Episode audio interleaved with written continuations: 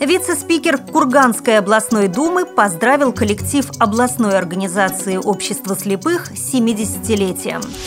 В Санкт-Петербурге приняли программу создания доступной среды для инвалидов. Новая видеоигра проведет слепых пользователей по зданиям. Далее об этом подробнее в студии Наталья Гамаюнова. Здравствуйте! Здравствуйте! Вице-спикер Курганской областной думы Александр Сапожников поздравил коллектив областной организации общества слепых с 70-летием, сообщает пресс-служба Думы. Вас всех отличает душевная сила, целеустремленность, оптимизм и желание помогать окружающим. Ваша организация очень значима для общества. Вы объединяете стойких, мужественных людей, которых не смогли сломить жизненные трудности. Здесь всегда готовы выслушать и поддержать, дать импульс для новых свершений, отметил в своем выступлении Александр Сапожников. Также он подчеркнул, что благодаря сплоченному коллективу общества сотни людей поверили в свои силы, стали поистине полноценными участниками общественных процессов. Вы являетесь нравственным ориентиром для зауральцев, подчеркнул парламентарий. Кроме того, он выразил признательность организации за вклад в решение актуальных вопросов социальной защиты людей с ограниченными возможностями здоровья и их адаптацию в обществе. Завершая свое выступление, Александр Алексеевич вручил благодарственные письма Курганской областной думы членам областного общества слепых, активно участвующим в жизни организации, и пожелал всем крепкого здоровья, счастья и благополучия.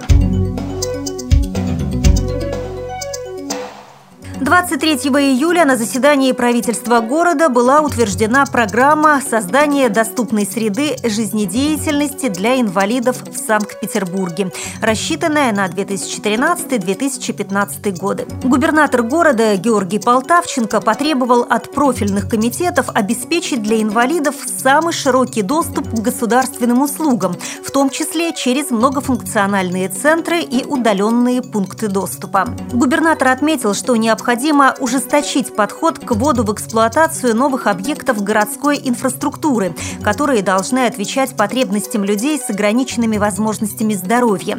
Жилищному комитету Полтавченко поручил при выполнении капитального ремонта обращать особое внимание на организацию доступности объектов.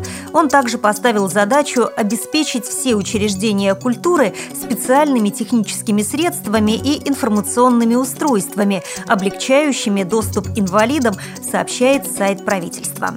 На финансирование запланированных мероприятий программы будет направлено 10 миллиардов 900 миллионов рублей. Напомню, первая городская программа была принята в 2001 году. Как сообщается на сайте правительства, на данный момент доступность среды в Петербурге для инвалидов по зрению составляет 15%, по слуху 28% и для инвалидов-колясочников 35%. Американские исследователи из Гарвардской медицинской школы изобрели видеоигру, которая использует компьютерную модель здания, чтобы упростить незрячим людям пространственное ориентирование. Такая игра уже используется в центре для слепых в городе Ньютон, штат Массачусетс. Незрячие игроки должны собрать сокровища, разбросанные по зданию, и при этом избежать встречи с чудовищами.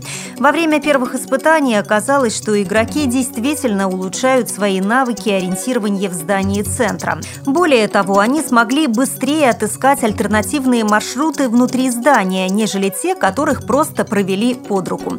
Этот опыт можно было бы распространить и на другие постройки, которые часто посещаются незрячими людьми. Разработчики надеются, что игра поможет улучшить качество жизни инвалидов по зрению, особенно молодых, которые прекрасно разбираются в новых технологиях.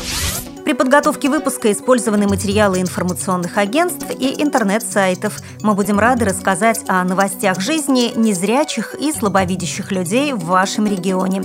Пишите нам по адресу новости собака ру. Всего доброго и до встречи!